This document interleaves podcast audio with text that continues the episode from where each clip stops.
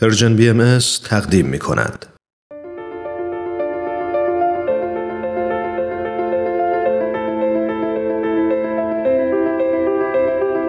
چراغ و دریچه.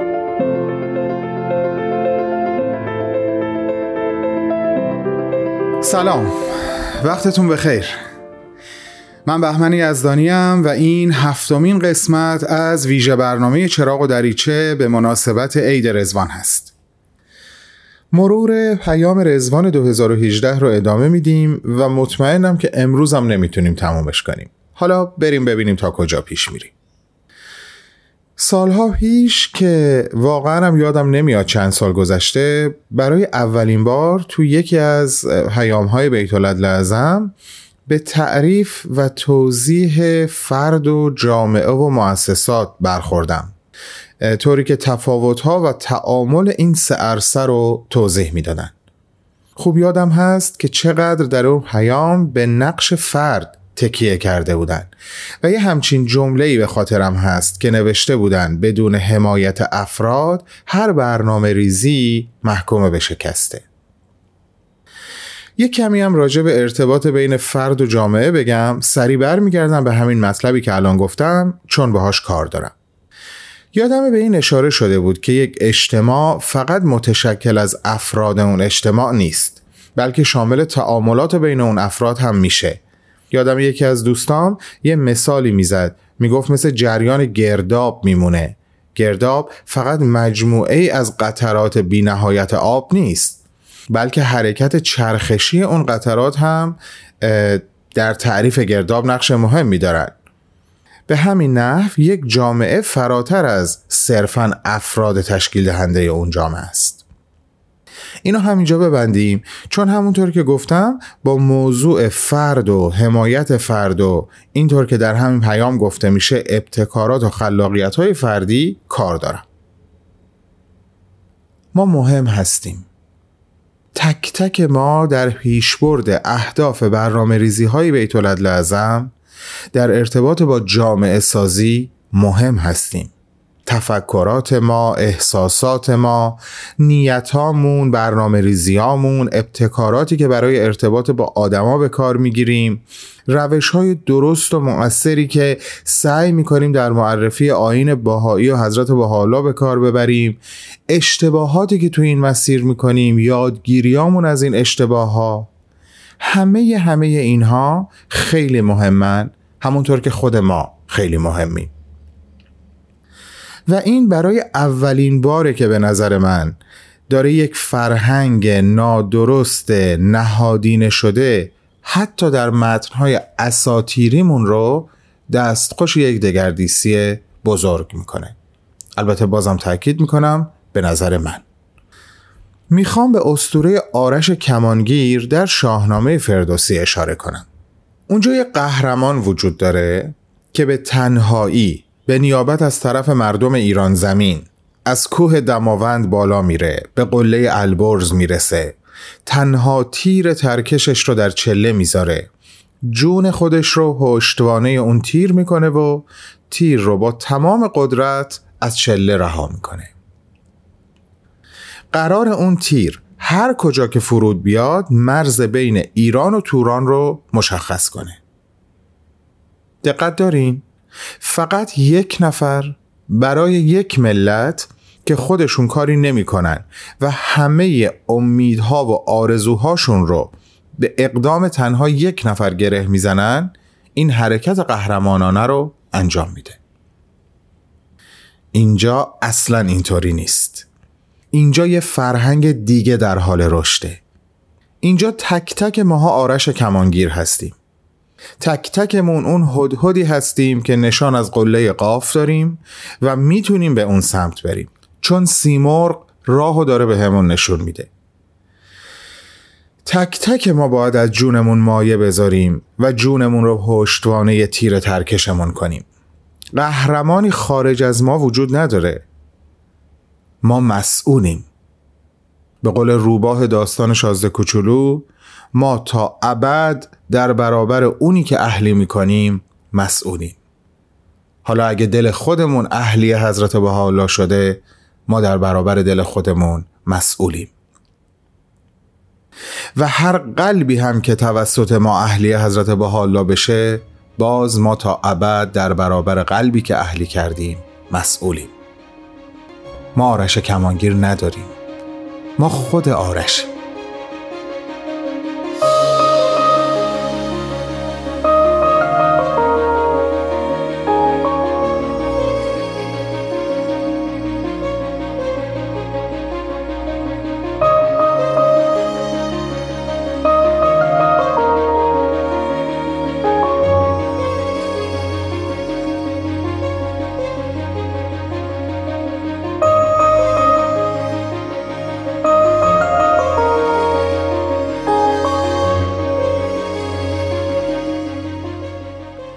حالا برگردم به پیام رزوان و اون قسمتی که از فرد و جامعه و مؤسسات و تعاملشون با همدیگه صحبت می‌کنن می نویسن در ارتباط با گرامی داشت دیویستمین سال روز میلاد حضرت بهاءالله افراد به ابتکارات شخصی پرداختند.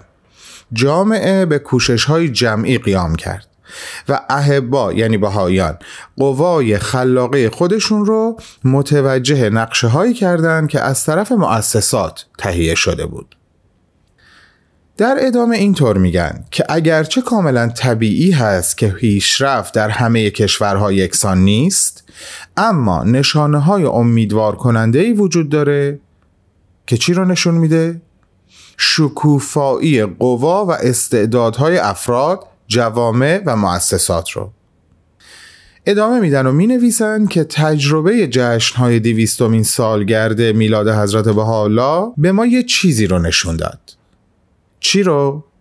اینکه بسیاری از تعاملات ما همین همین تعاملات روزمرهمون با اطرافیانمون می‌تونه به رسوندن پیام حضرت بهاءالله منجر بشه که از عبارت شاعرانه نشر نفحات الله براش استفاده می‌کنن که معنی لغت به لغتش مثلا میشه انتشار بوهای خوش روحانی.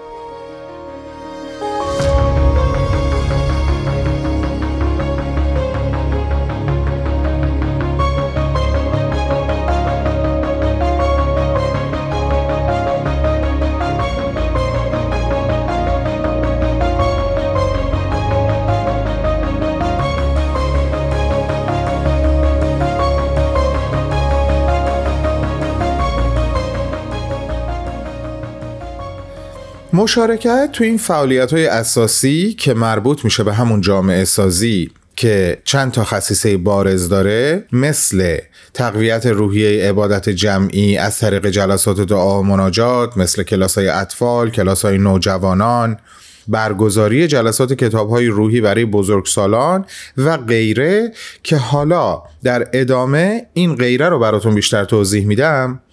آنچنان در فرهنگ مردم ریشه کرده که دیگه به عنوان یکی از جنبه های ضروری حیات جامعه محسوب میشه. چیزیه که دیگه به متن وارد شده در حاشیه نیست. بهشون شور و نشاد داده چون مسئولیت توسعه و پیشرفت خودشون رو آرش کمانگیروار به عهده گرفتن. و خب البته طبیعی که این لقب رو من دارم میدم. این توی متن پیام نیست. و در برابر نیروهای مخربی که موجب رخوت و بیتفاوتی میشن محفوظ میمونن. امکانات پیشرفت مادی و معنوی توأم با هم شکل می‌گیره. و یه جا این تلاش ها و دستاوردها رو به بذری تشبیه می‌کنن و اینطور می نویسن بذارین این قسمت رو از رو براتون بخونم. خیلی قشنگه. شایسته آنکه هر بذری که با چنین مهر و محبتی در جشن اول کاشته شده در دوره ای که به دومین جشن دویستمین سالگرد منتهی خواهد شد صبورانه پرورش یابد و به ثمر برسد. حتما خیلی بهتر از من می‌دونین که منظور از دومین جشن دویستمین سالگرد میلاد حضرت باب بود که اونو سال گذشته داشتیم.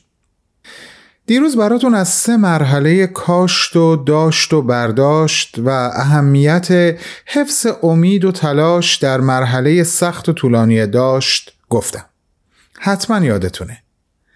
الان خودم با این مثال و با این تشبیه یاد اون مطلب افتادم. شما چطور؟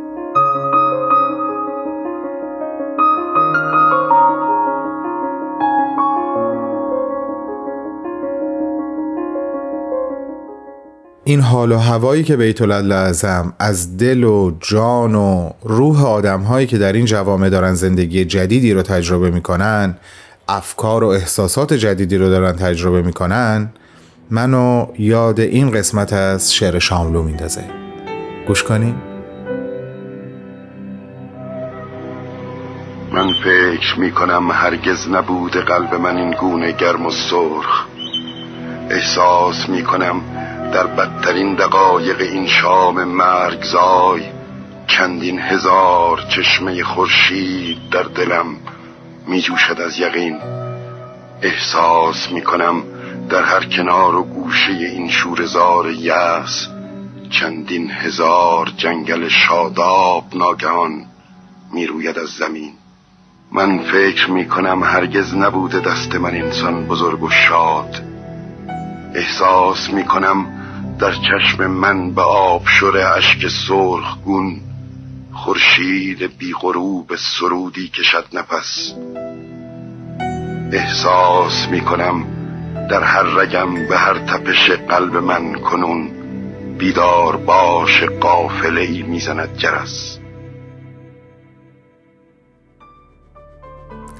قسمت هفتم ویژه برنامه چراغ و دریچه همینجا تموم میشه.